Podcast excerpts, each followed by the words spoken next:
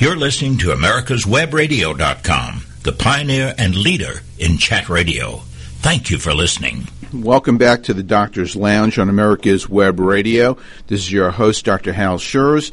I'd like to uh, wish everyone a happy new year, including my producer, David Moxley. Um, I hope that uh, everyone had a Merry Christmas, a Happy Hanukkah, a Happy New Year, and uh, hopefully 2016 will be a good year, hopefully a better year than uh, 2015 was. The show is brought to you by the Docs for Patient Care Foundation. Docs for Patient Care Foundation is a non for profit uh, uh, 501c3 organization that's dedicated to the preservation of healthcare freedom and the doctor patient relationship. The Docs for Patient Care Foundation is doing the heavy lifting, trying to uh, do the work that needs to be done to bring the healthcare issues that you need to know about to your attention so that you can advocate and uh, do what you need to do to um, work for your own healthcare freedom.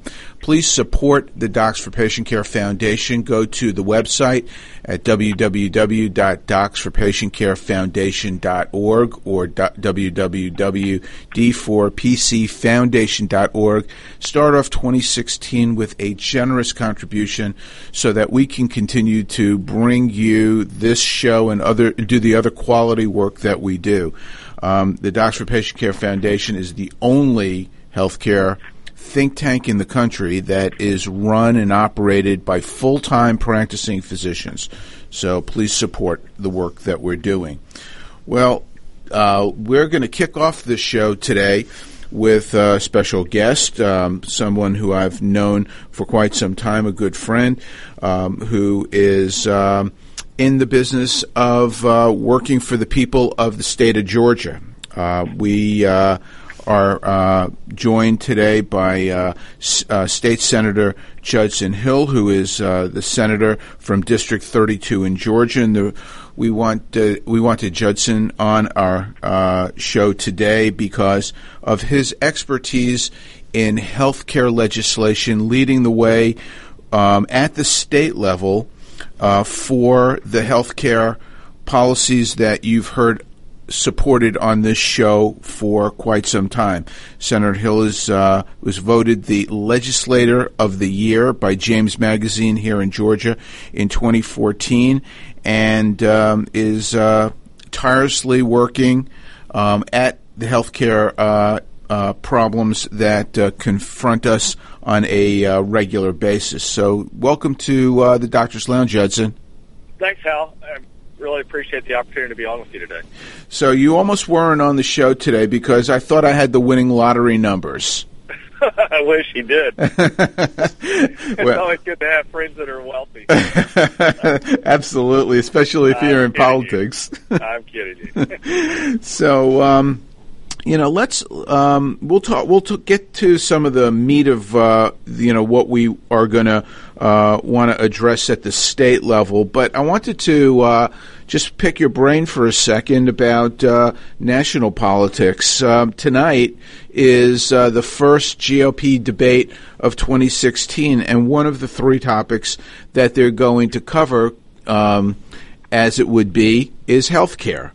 So if uh, you are on the uh, on on the uh, stage with the candidates, um, Senator Hill, and uh, and you're uh, asking them the questions. What should they be asked, and what should we uh, be looking for?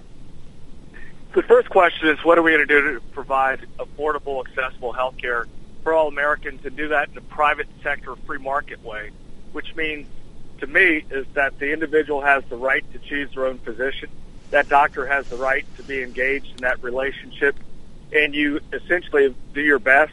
Because I say best because it's going to take a while, but do your best to avoid and begin to eliminate the third-party payer system, which I believe takes um, hurts that relationship, frankly.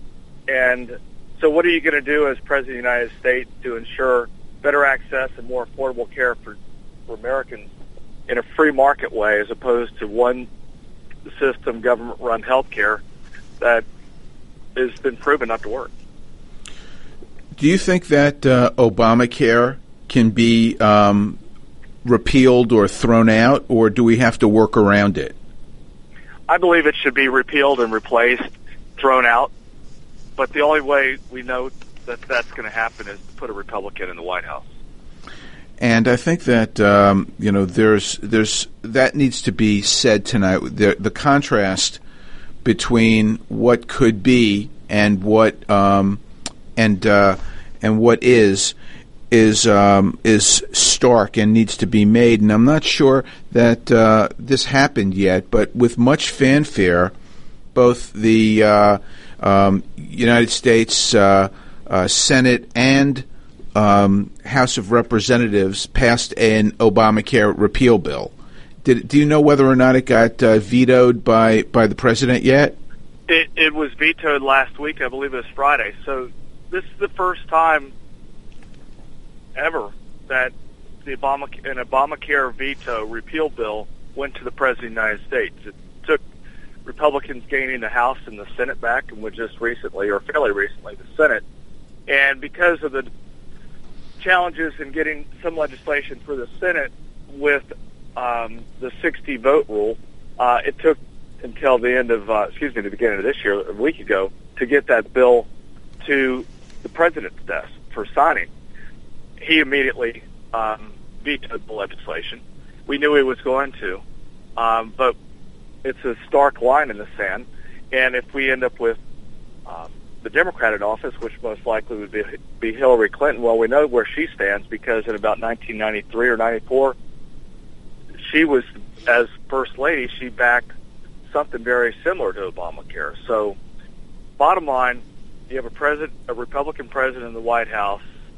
You can't guarantee anything in life, but pretty much guaranteed Obamacare will be repealed and replaced what it's going to be replaced with is the discussion. There's some a number of conservative free market bills pending in, in Congress, and hopefully it would be with one of those pieces of legislation. We haven't heard very much about that uh, that veto on uh, on on the uh, in the mainstream media, have we?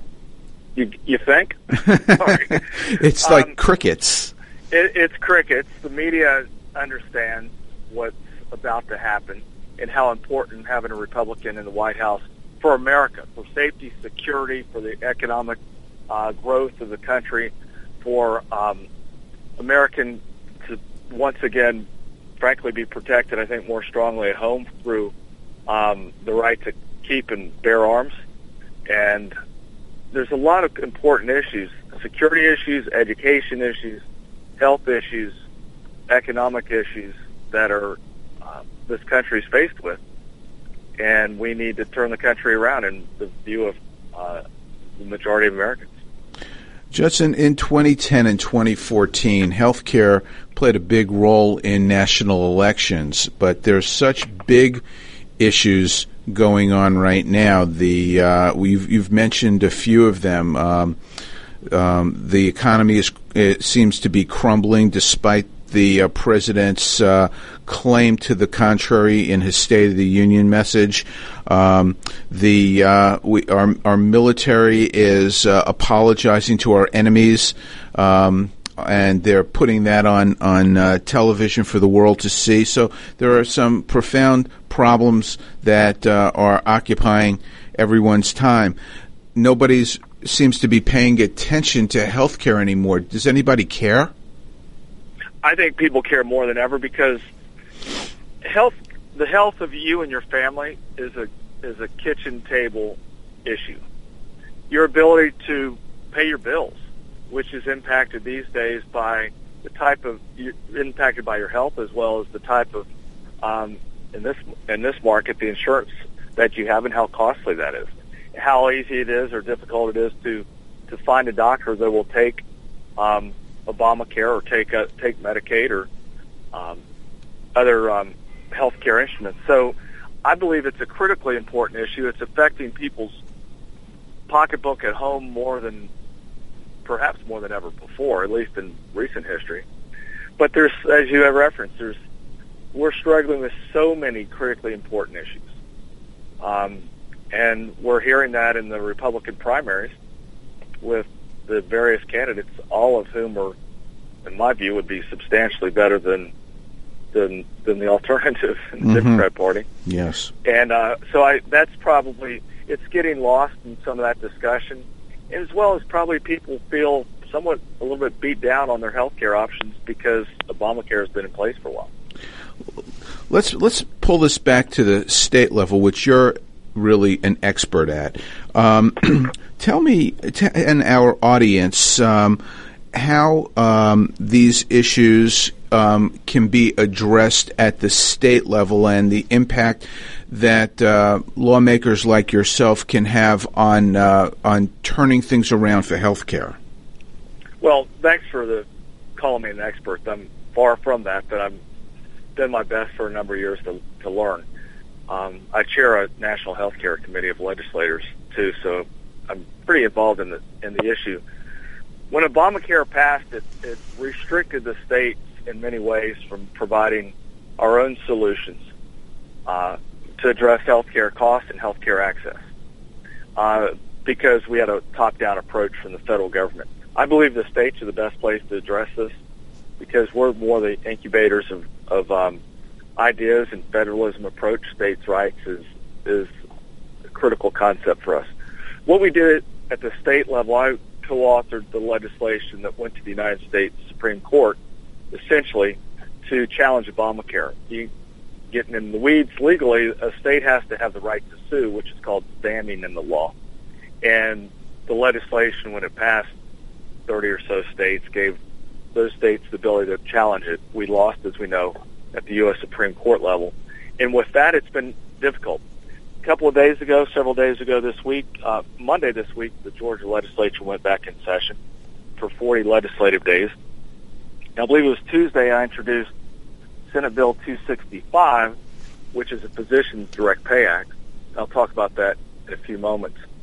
But to your question, there's limited opportunities for the states to um, to impact healthcare in a major way. One of the probably the largest is those states that said no to expanding with expanding Medicaid.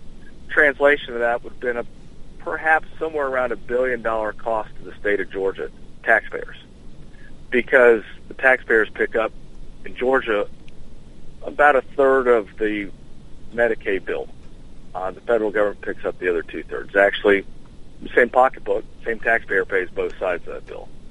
So I'll just pause here, but there's opportunities, but they're not going to make as much of a difference as repealing Obamacare.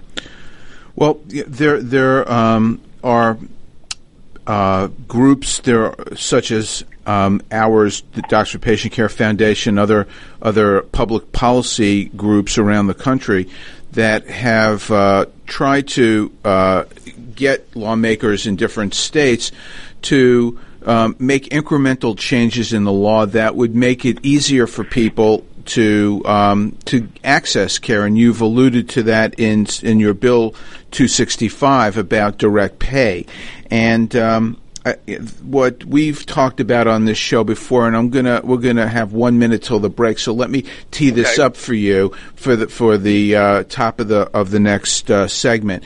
But um, we've we've talked um, on this show and, and gone around the country talking about direct primary care, the ability of people to go around Obamacare and get the kind of care that they want and make arrangements with their physicians. And, and right now the law is nebulous and needs to be clarified, which I think your bill has done. But I'd like you to tell our audience when we come back from the break about specifically why um, you've, you've um, uh, you've uh, written your bill and and what the purpose of that is. Um, uh, and what you hope to accomplish, and and we'll be back in uh, in, in the uh, doctor's lounge in just a few moments. Thank you. The Docs for Patient Care Foundation is your way to join the fight and become a member of an organization created by doctors for patients dedicated to fighting for your healthcare freedom and preserving the doctor-patient relationship. Get a pen and paper. Write down docs4patientcarefoundation.org. That's D-O-C-S, the number four, patientcarefoundation.org. Go to our site and please make a generous tax-deductible donation and join the fight today. Thank you. This is Daryl Pullis inviting you to listen to America's Homegrown Veggie Show right here every Saturday morning at 10 Eastern Time. Great guests, great tips, and valuable information about growing your own vegetables, fruits, and herbs. Don't be hoodwinked by the left who wants you to believe the fairy tale that we can power America on butterflies, rainbows, and pixie dust. I'm Marita Noon. Get the truth about energy on my show, America's Voice for Energy, only on America's Web Radio. The Docs for Patient Care Foundation is your way to join the fight and become a member of an organization created by doctors for patients dedicated to fighting for your healthcare freedom and preserving the doctor-patient relationship. Get a pen and paper. Write down www.docsforpatientcarefoundation.org. That's www.docsforpatientcarefoundation.org. Go to our site and please make a generous tax-deductible donation and join the fight today. Thank you. You're listening to americaswebradio.com, the pioneer and leader in chat radio.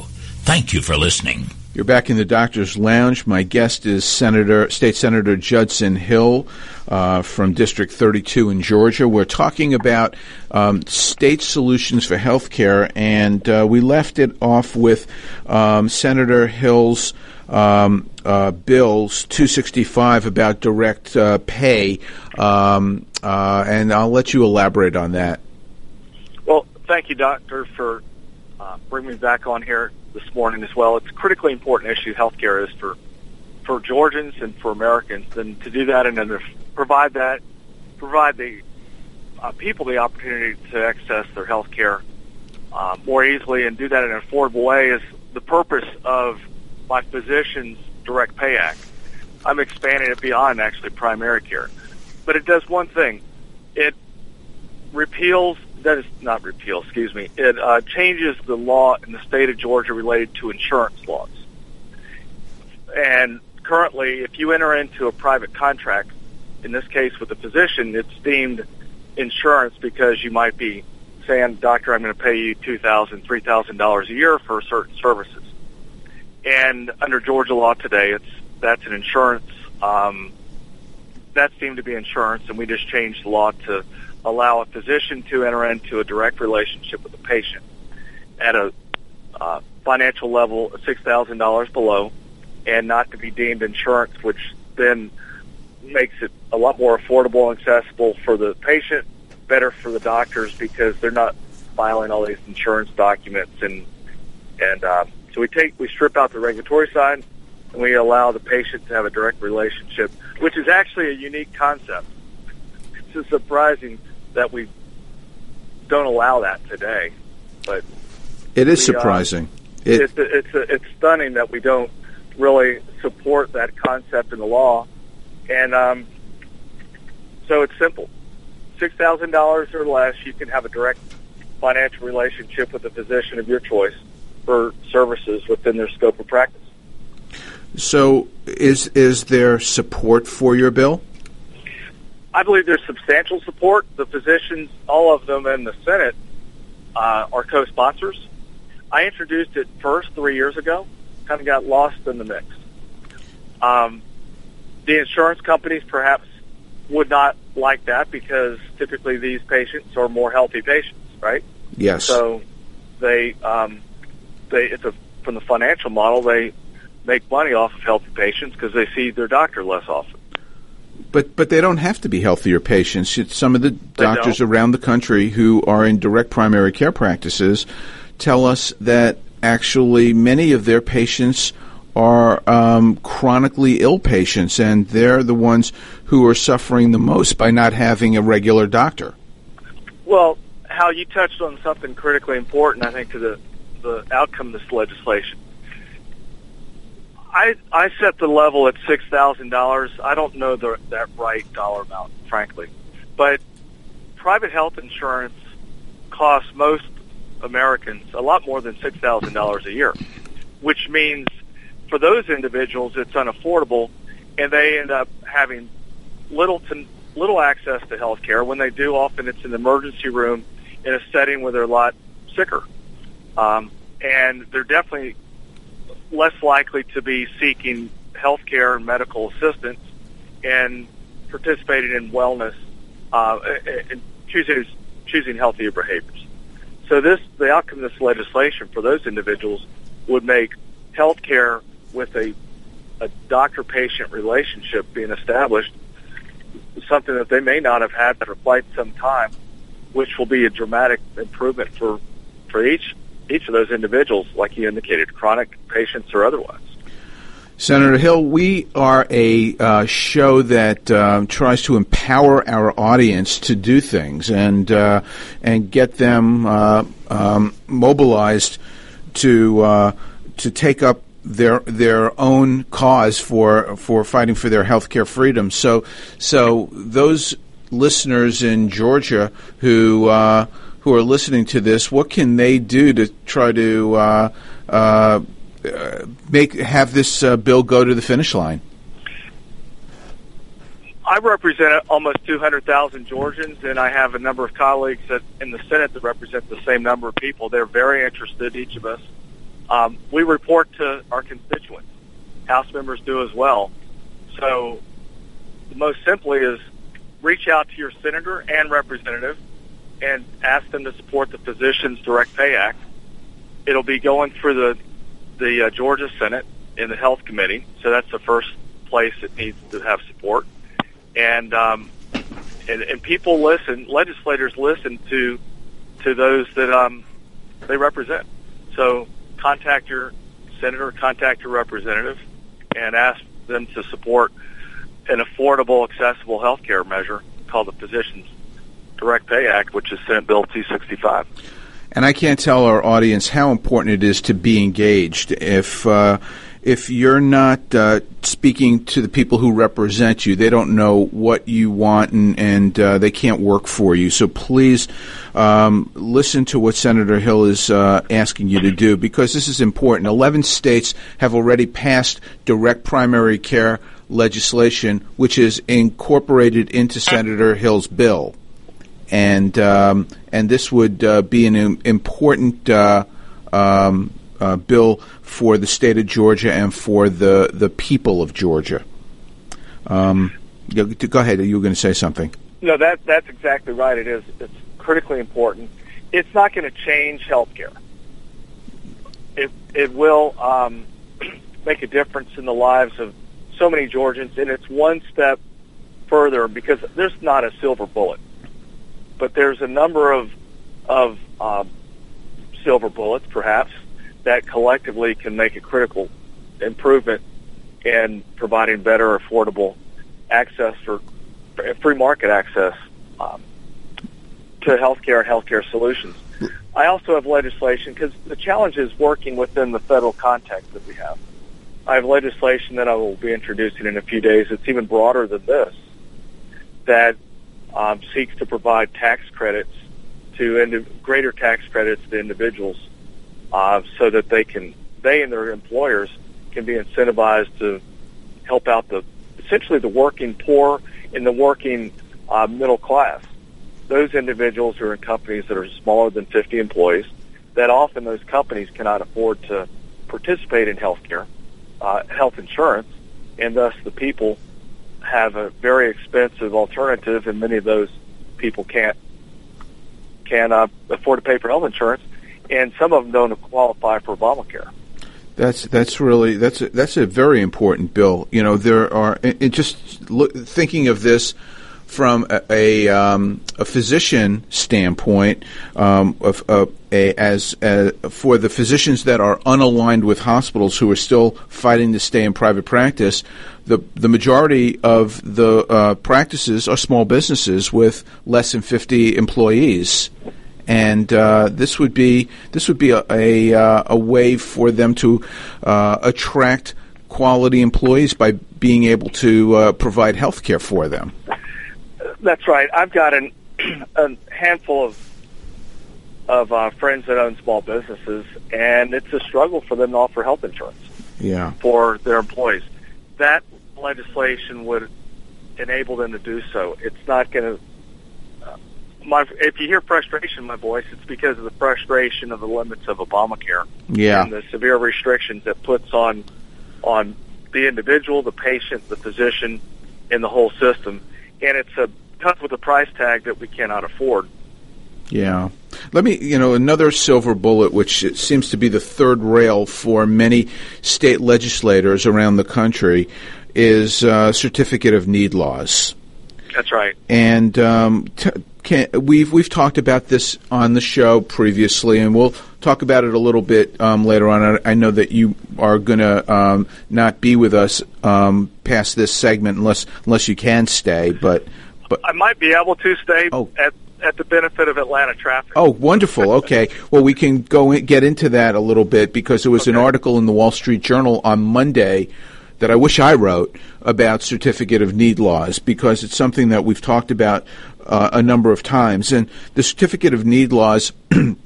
Um, we don't have to go into the history too much because we've t- covered that on this show, but but they are um, really market restriction for um, the uh, for for uh, competition and uh, the free marketplace and their um, uh, the, the big hospital, the oligopolies that uh, are the giant hospital um, uh, corporations. They are they are um, they're strangling the uh, healthcare market and keeping competition out. And um, uh, there's a uh, a lawsuit uh, against the state of Georgia right now. Do you, I don't know if you know. I think you know Hugo Ribot and his partner uh, Barfield.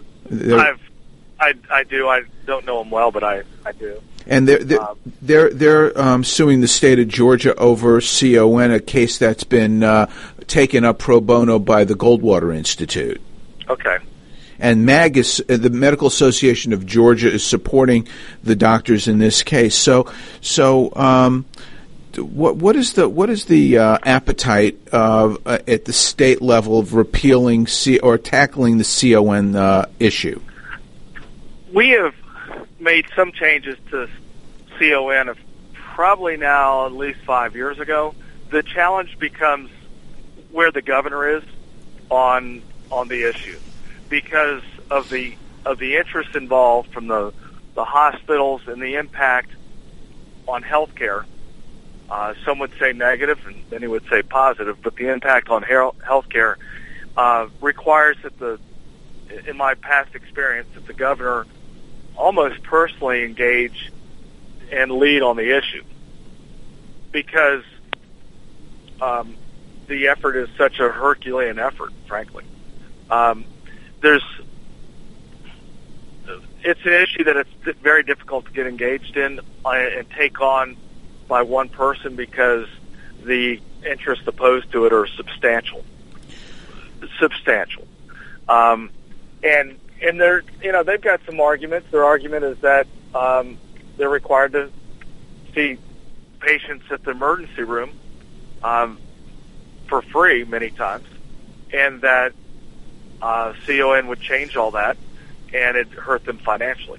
Um, the free market would say if you you know in a different analogy, if you have three gas stations on a major intersection, the fourth guy wants to come along, he thinks he can make money too. Then he puts up his gas station, and it's you know his ability to provide a better um, product, I guess, is what allows him to survive.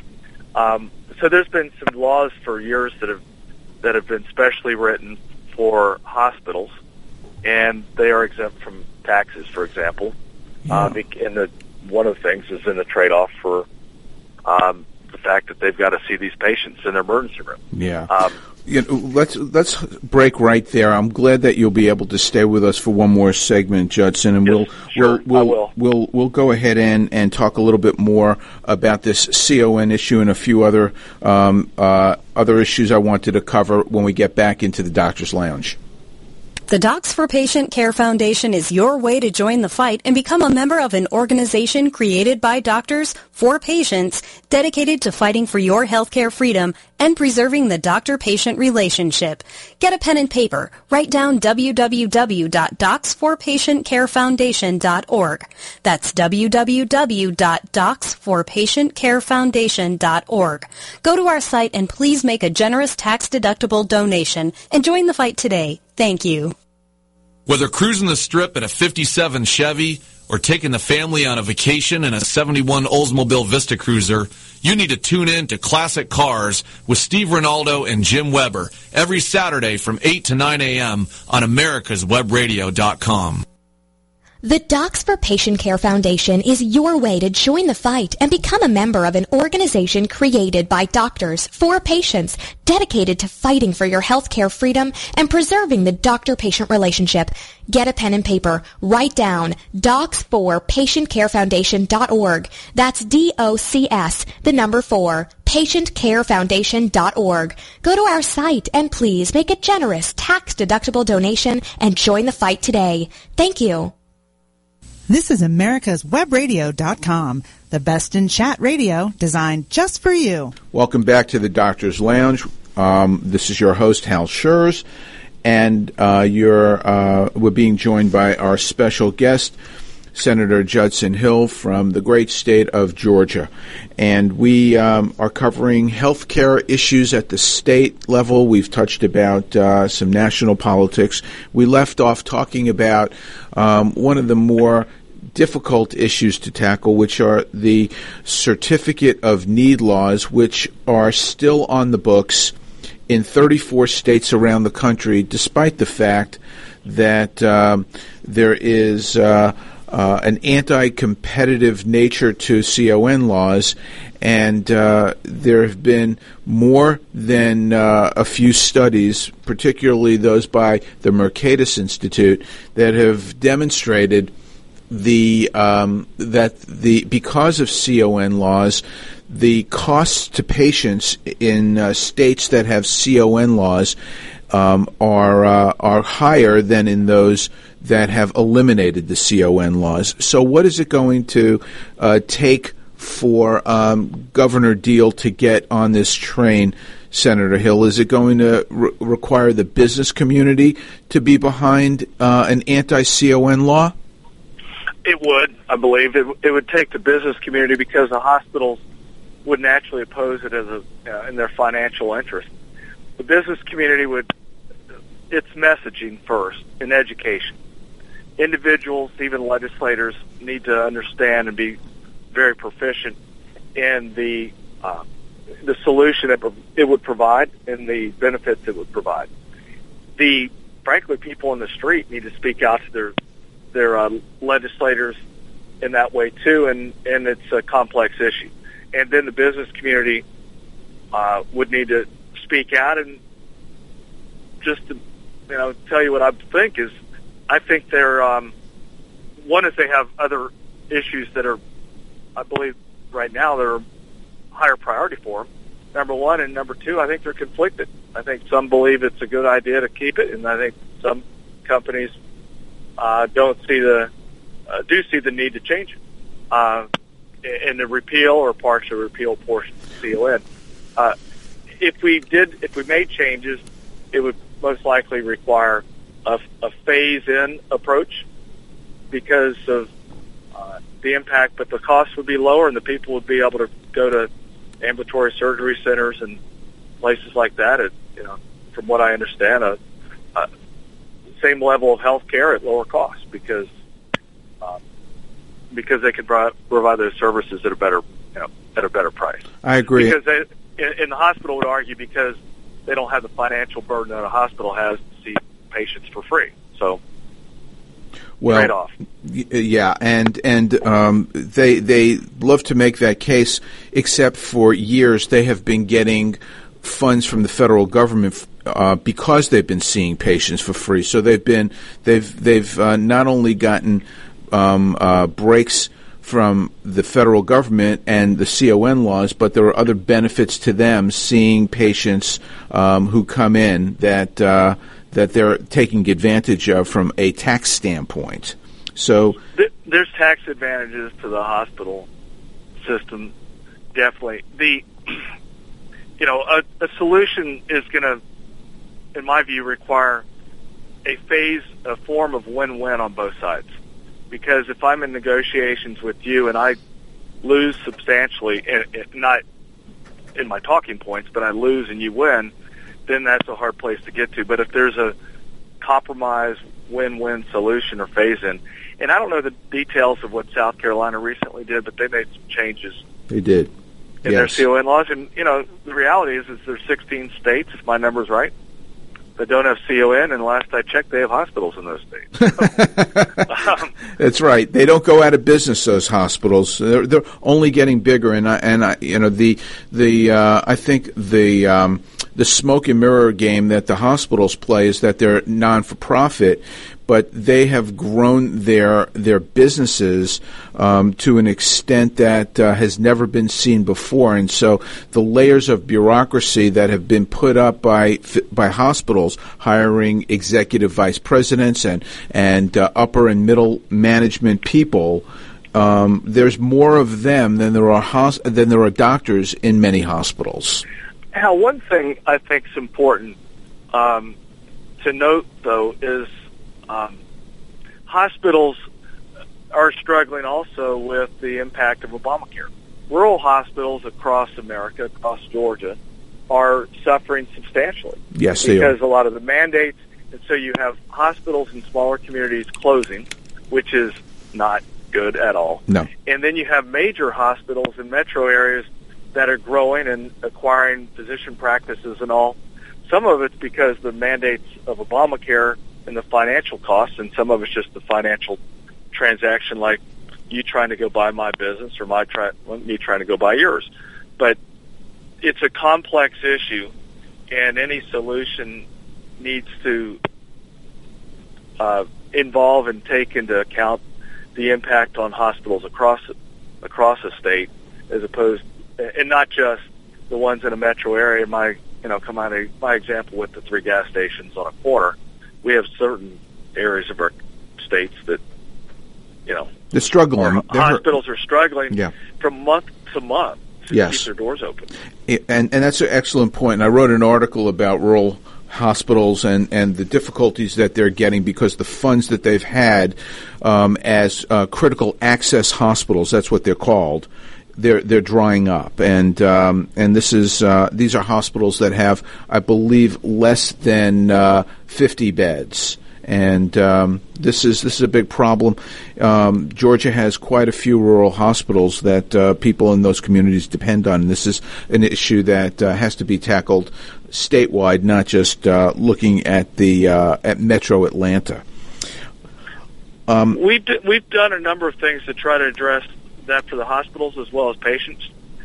What, how, how have ago, you done that? Seven, eight years ago, I, I wrote legislation and passed it on buying insurance across state lines. Yes, you have. That's uh, before right. Before we were talking about it, we've um, we've provided tax incentives for individuals through health savings accounts and other mechanisms to help them uh, lower their cost of health care. We've encouraged. We wrote the law to to make it legal to people to choose healthy behaviors and for insurance companies to reward people for their healthy behaviors. And you've seen that grow across the, the country. It's kind of a similar concept to the Physician Direct Pay Act.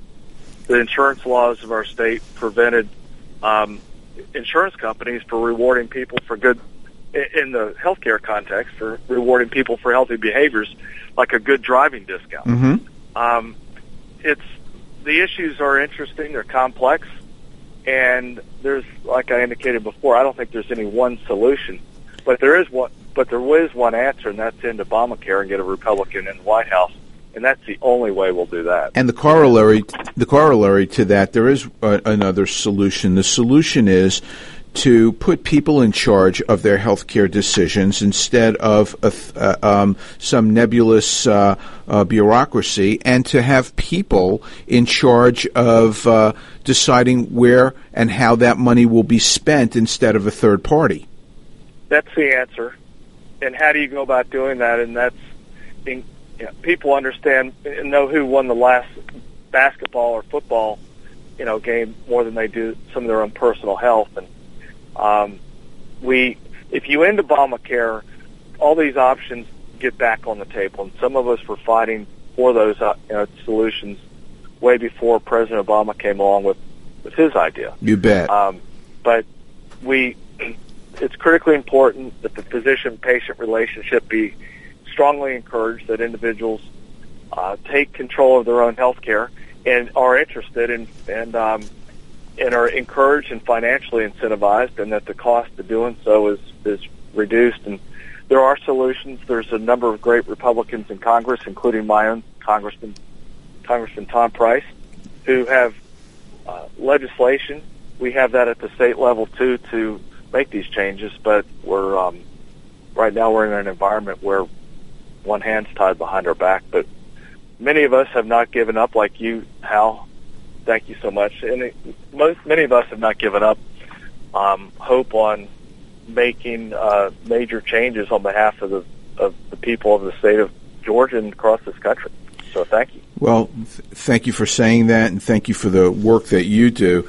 Um, Senator Judson Hill. Let me ask you. Um, you've brought up a couple things. You've worked on the uh, Senate Bill 265, the Direct Pay Act. You've worked at, uh, you're introducing legislation to uh, give tax relief to um, small businesses that want to give uh, health care benefits to their employees. You've already worked on um, introducing uh, or, or, having legislation pass about um, uh, purchasing um, insurance across state lines and other issues regarding the uh, tax uh, implications and benefits with regard to health care. Tell me uh, and our audience um, some of the unfinished business for for Senator Judson Hill vis-a-vis health care. that's a great question. Um, I envision a day where the patient and the physician have a close relationship, that the doctors are reimbursed for staying in this close relationship. Right now, they don't get reimbursed for doing so. That's the Direct Pay Act, for example, would do so, um, would change all that. But I envision a day where Americans uh, can afford health care, that it's not coming from the government, because government's not the solution. Imagine getting it from the VA. As much as we you know, like the veterans, the VA administration is a disaster yes, delivering health care. But I envision a day where you've got an affordable, accessible health care solution for, for you and your family that your financial security is not at risk when you get when you get sick or have a major illness, and that um, doctors and nurses and the healthcare providers are um, are compensated well because they're so critically important that your children and my children, thankfully I have a daughter who wants to be a physician in this environment, but our, our young people want to go into healthcare because it's such an important um, profession and avocation, and that uh, people can do so in a way that they can choose to choose the doctor that they want. The doctors can choose the patients that are best um, for their practice and their focus. Okay. And we can do that in a way that um, uh, healthcare flourishes, and it's not a one-size government solution because government's not the answer. And um, we've, if we want to have a glimpse at that, just just look around us. Unfortunately, we need major changes um, at a, many levels at our federal level. Uh, we have a number of needs at the state level too. I'm not going to, you know, kid you. Um, and we only can do this by the people of America speaking up and being interested and uh, choosing to become even more educated on the on the solutions and to support those people that believe in the in the uh, believe in what they believe in because there's a whole group of people that oppose what you believe in if you believe in affordable, accessible, free market, patient centered healthcare solution. Yeah, that that really just boggles my mind when I hear that. Are you still in traffic? I I pulled over and parked because I'm not going to be at the Capitol by this meeting, and and uh, we're changing our schedule this morning because a, sen- a former senator died, so we've got a funeral to attend for him. Oh, okay. Well, um, uh, we would have you if if you want to stay for the last segment. We would love to have you. Otherwise, we can uh, we can say our goodbyes now. You can tell me what you what's uh, what you can do. I can stick around for the last segment. Wonderful. My schedule has substantially changed. As Okay. Indicated. So Excellent. Well, then let's Yes, we'll we'll wrap we'll wrap things up and and uh, get closure on some of the things we've talked about in our final segment in the doctor's lounge. Okay, the Docs for Patient Care Foundation is your way to join the fight and become a member of an organization created by doctors for patients dedicated to fighting for your healthcare freedom and preserving the doctor-patient relationship. Get a pen and paper. Write down www.docs4patientcarefoundation.org. That's www.docs4patientcarefoundation.org. Go to our site and please make a generous tax-deductible donation and join the fight today. Thank you. This is Dr. George. Join me Wednesday mornings at 9 o'clock for Medicine on Call. On Medicine on Call, we talk about more than medicine. It's about how to take control of your mind, body, and spirit. With all the back and forth in today's politics, it seems as though the Constitution gets lost in the mix. If you want to brush up on your Constitution, then join Michael Conley every Wednesday from 4 to 5 p.m. for the show Our Constitution on americaswebradio.com. The Docs for Patient Care Foundation is your way to join the fight and become a member of an organization created by doctors for patients dedicated to fighting for your healthcare freedom and preserving the doctor-patient relationship. Get a pen and paper. Write down docs4patientcarefoundation.org. That's D-O-C-S, the number 4, patientcarefoundation.org. Go to our site and please make a generous tax-deductible donation and join the fight today. Thank you. You're listening to America'sWebRadio.com, the pioneer and leader in chat radio. Thank you for listening.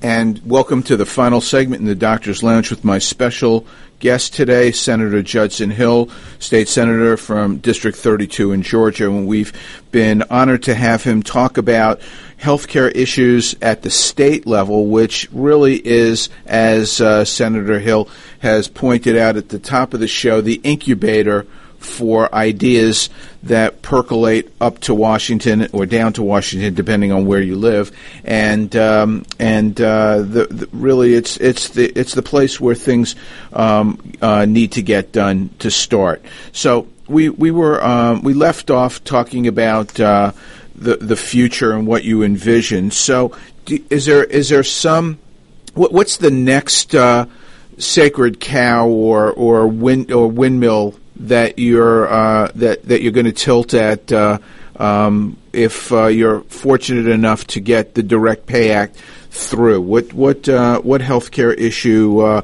is uh, next on uh, Senator Hill's agenda? Well, thank you, Hal, once again for having me on today. I've got a piece of legislation that I've not introduced yet. I'm still fine tuning it called the Georgia Affordable Free Market Healthcare Act. You love that, I know you would. But the the objective is to do everything it, that title states. Um, the challenge becomes the context we uh, operate within with Obamacare, which means some of the uh, great ideas require what's called a waiver or uh, layman's terms approval from the uh, U.S. Health H- Department of Health and Human Services in their sub agencies. Um, we in Georgia and a number of conservative states have chosen not to expand Obamacare for, for I mean, expand Medicaid for several reasons. One is it comes with a price tag that the taxpayers cannot afford. Two is it doesn't provide the access and affordable access to health care that you would believe. Three is many physicians don't want to see these patients because it's costing the doctor money as opposed to pay, you know, helping, you know, pay the, the it's more expensive than it is than the money that they receive. It's a short version of what I was trying to say there.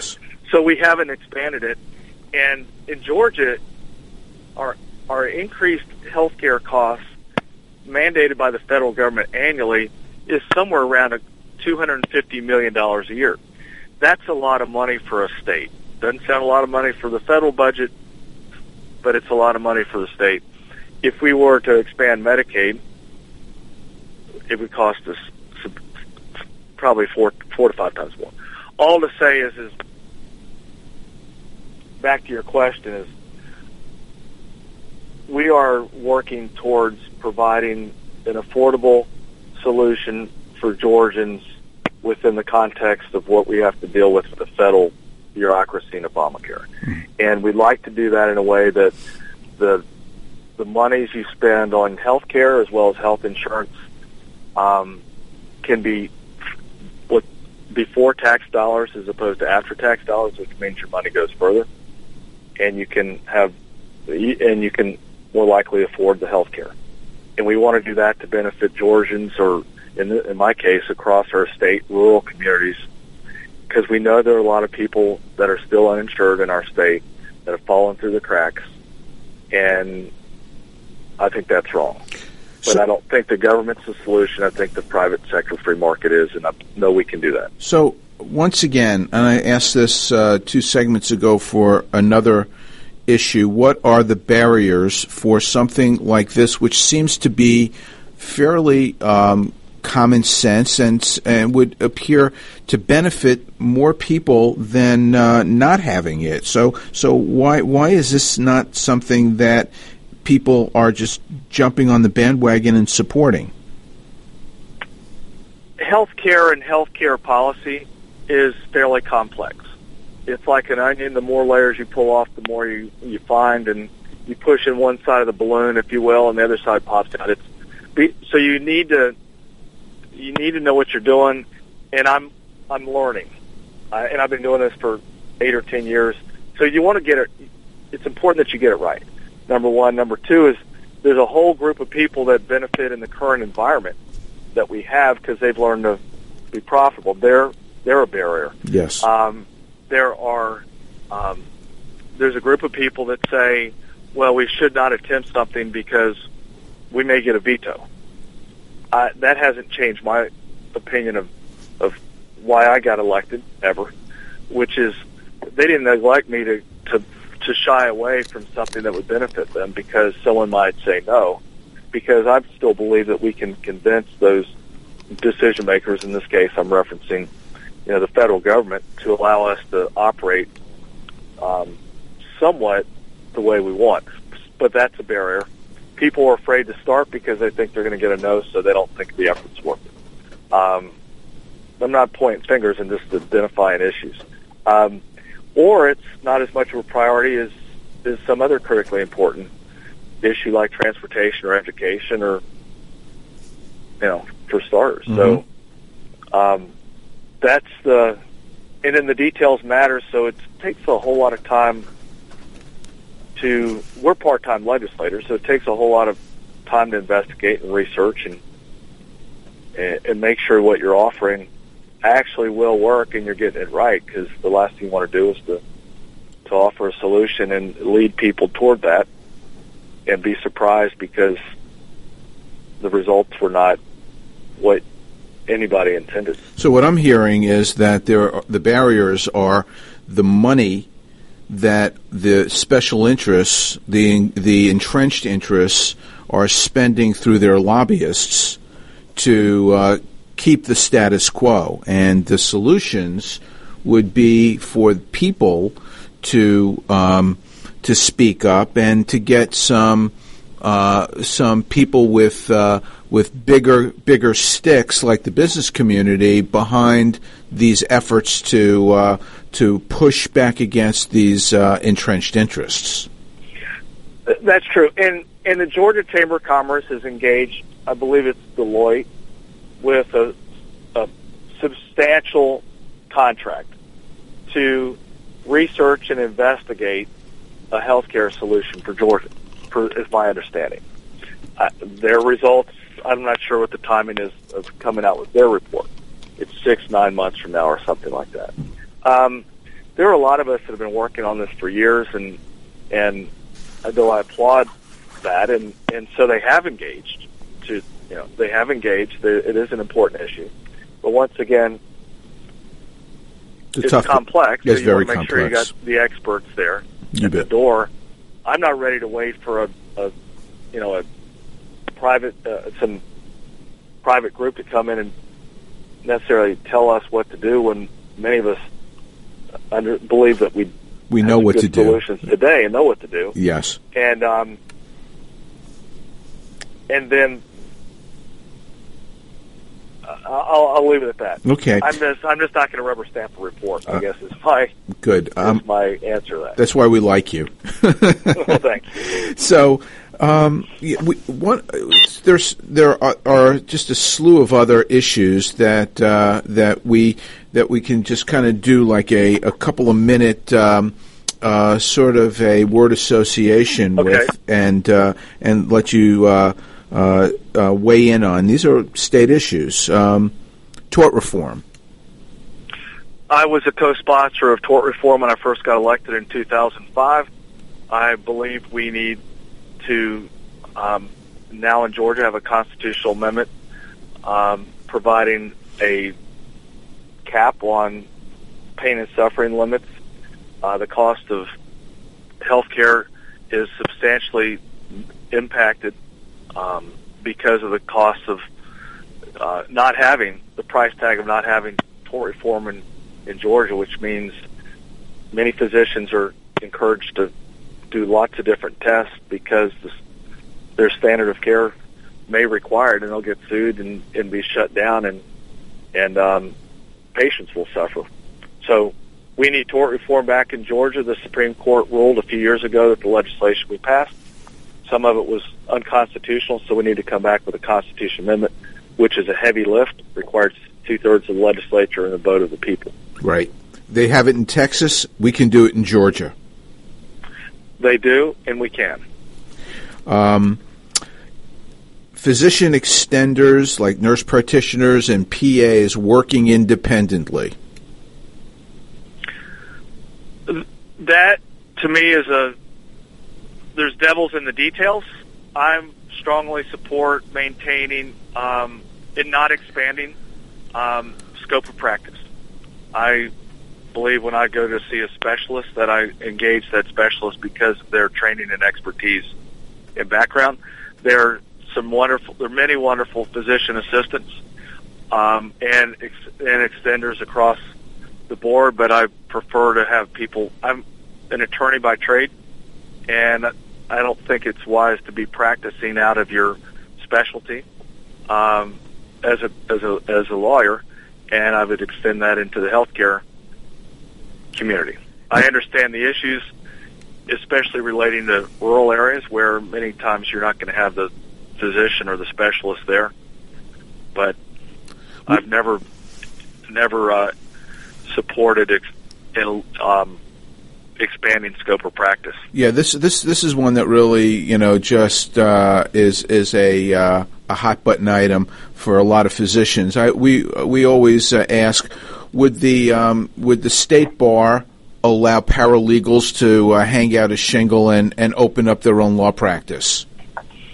The answer is no, but paralegals are very important, They're- especially certain specialties. So Yeah, and and they're a vital member of the of the legal team under the uh, under the supervision of of a lawyer. under the close supervision with geographic proximity to not having your supervisor being in India or or Australia but being in the same office. right. Sorry for that. I'm just you can tell I, where I come from. I, I do- totally do. Well, we're we're at the end of our hour, and I was just delighted that Atlanta traffic stinks so badly that that we were able to uh, have you for a full show. This was this was a treat. It was a delight and a pleasure, and um, I want to thank you and hope that uh, we can get you back on the show at some point in the future. Doctor, thank you so much to your listeners. This is critically important, and thank you for spending the time to uh, listen to, to gentlemen like Hal, who are experts in the area, and I believe collectively we can provide the best affordable free market access to health care um, for all Americans, and we need to do we need to join together to do so because, frankly, a lot of America depends on it. So- Okay. Well, thank you again, and uh, we look forward to having you back in the doctor's lounge. Thank you. This is America's Webradio.com, the best in chat radio designed just for you.